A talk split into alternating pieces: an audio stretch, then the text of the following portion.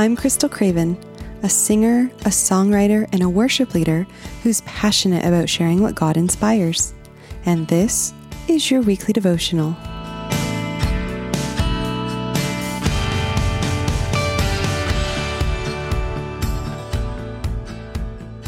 Alrighty, well, let's jump in here. Uh, we will be reading from Luke 11, verses 1 through 4. It says, Now it came to pass, as he, Jesus, was praying in a certain place, when he ceased, that one of his disciples said to him, Lord, teach us to pray, as John also taught his disciples. So he said to them, When you pray, say, Our Father in heaven, hallowed be your name.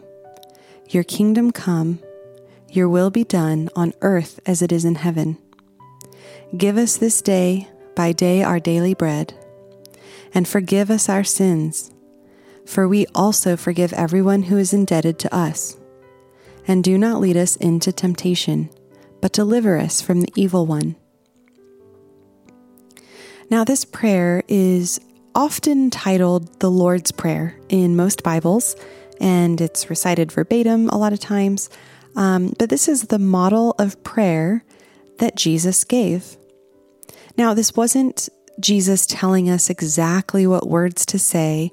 Um, and we know this because of what verse 1 reveals, right? It was after Jesus saw Jesus, or after uh, Jesus' disciples saw Jesus praying, that they said, Lord, teach us to pray. So it wasn't that Jesus was saying these words and then says, Oh, well, here's what I've been saying, right? Now, when a teacher teaches an academic concept, even in our um, current education system, they give examples of using that concept. And so here it's no different.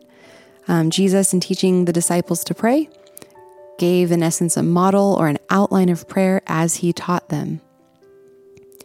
Now, you've likely heard different, um, like easy to remember acronyms such as ACTS, A C T S, which stands for Adoration, Confession, Thanksgiving, and Supplication. And these are modeled on this section of scripture. Um, and it's just put in this easy to remember acronym, right? But if we were to break down this model of prayer that Jesus gave us into, well, really a not so easy to remember, but a more detailed outline, it would look something more like this. It's five things. First one is reverence.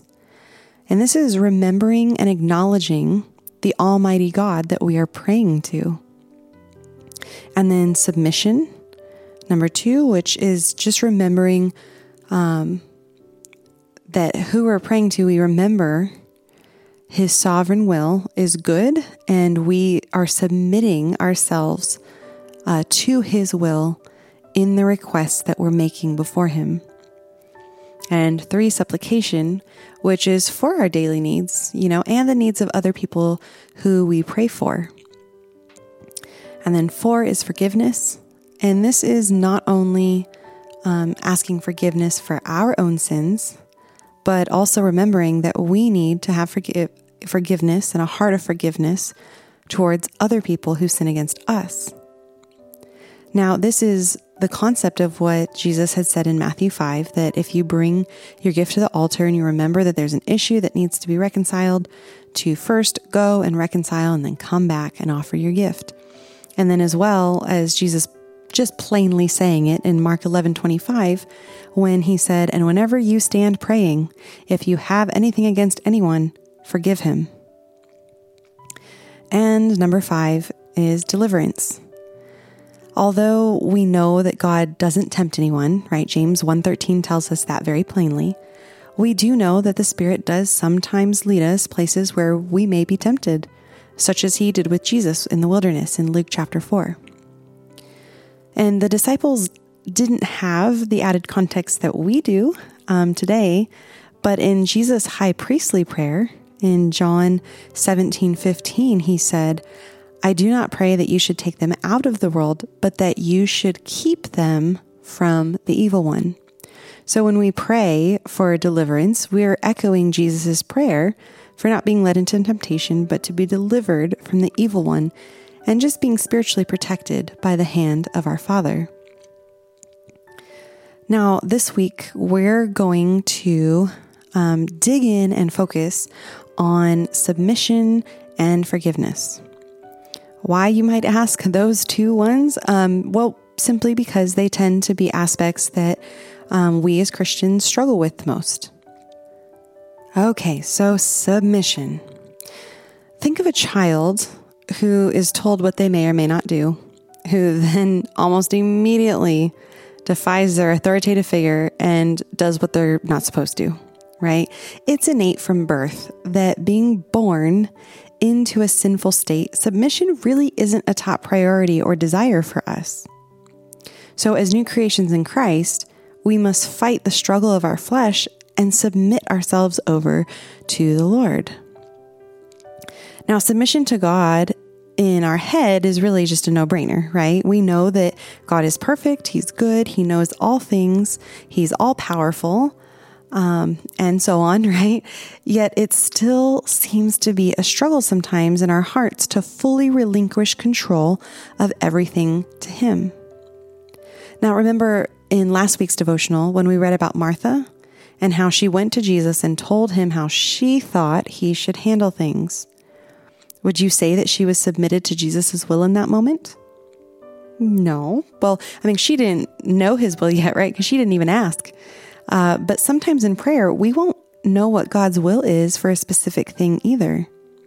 And that's where we need to have a heart that truly surrenders and can say, Lord, I have this request, but your will be done.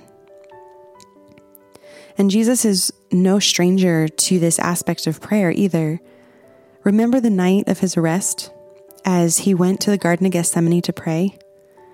Jesus prayed and asked the Father if he'd be willing to remove the cup from him. Now, that cup was his crucifixion, and it was the picture of Jesus being poured out as a cup off, uh, offering according to the sacrifices that were laid out in law. And yet, immediately after that request, he prayed in Luke 22 42, Nevertheless, not my will, but yours be done. Jesus is not asking us as his followers to do anything that he himself didn't do. And if Jesus, as the perfect Son of God, submitted himself to the Father's will, shouldn't we do the same thing?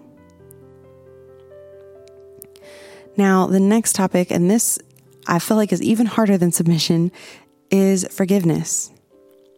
Forgiveness is one of those topics that it's usually very sensitive to most people. It's far easier to receive forgiveness than it is to give it. And in part, forgiveness really is impossible to give without God's help. Because we live in such a broken and sinful world that the sins com- that are committed against each other can be just downright brutal. Yet we don't find exclusions to the forgiveness that we're told to extend to other people. For God, forgiveness is a part of His very nature. He is a loving and merciful God. And as Christians, forgiveness should also be a practice in our lives.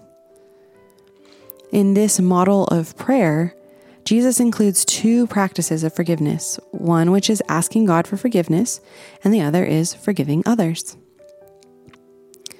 And this model of prayer is presuming that our forgiveness of others has already been dealt with, right? As we're coming to the Lord and praying for his forgiveness of our own sins. The thing about forgiveness, though, is it's not like a light switch, it's more like a journey to quote my pastor, Daniel Reagan, on that. In our journey through life, we are in the process of sanctification, you know, which is a lifelong process. So to think that any aspect of it has to be instantaneous is flawed. Only God can instantly forgive someone and truly have done it without any qualms surrounding it later. So, although we're currently being sanctified, we're not perfect until we're in heaven with Him. So, we can't expect to be able to instantly forgive everything and never have like issues or feelings like there's still unforgiveness lingering. I mean, might some transgressions take a lifetime to completely forgive? You know, coming about when the author and finisher of our, finisher of our faith has completed us in himself in the end? Maybe. But does that mean that you're not forgiving? No. It means that you're not perfect. And while your spirit longs to forgive like Jesus, your flesh is weak and it battles against your spirit. If your heart is to forgive and you're moving down that road, then you're moving in the right direction and therefore in the process of forgiving. And I think this is really important because I don't want you to get stuck thinking, oh, well, I can't ask God for forgiveness if I am not forgiving about this one thing or, you know, whatever it is. Because if your heart is moving down in that right direction, you are in the process of forgiving. You can get forgiveness from God. And with forgiveness of our sins against God, the Bible tells us that God doesn't remember our sins, right? He casts them as far as the east is from the west. Now, this doesn't mean that he doesn't actually have any memory of it, right? God is all knowing. But the word for remember indicates taking an action over something. So when it says that God doesn't remember, it means he won't be taking action against us for our sins. And that's because Jesus already paid for them.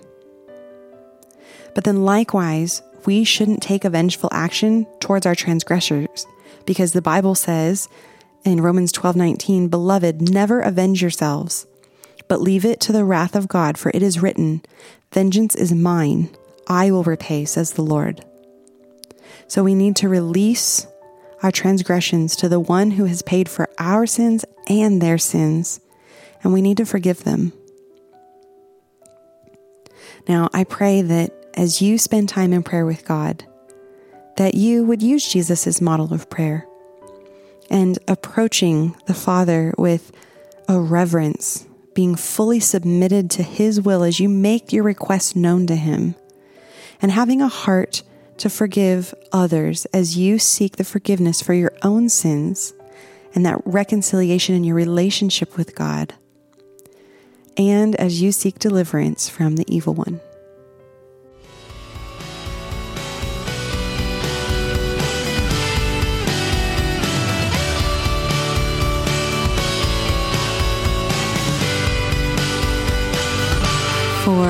Blogs, written devotionals, and originally written songs, visit krystalcravenmusic.com, and that is Krystal with a K.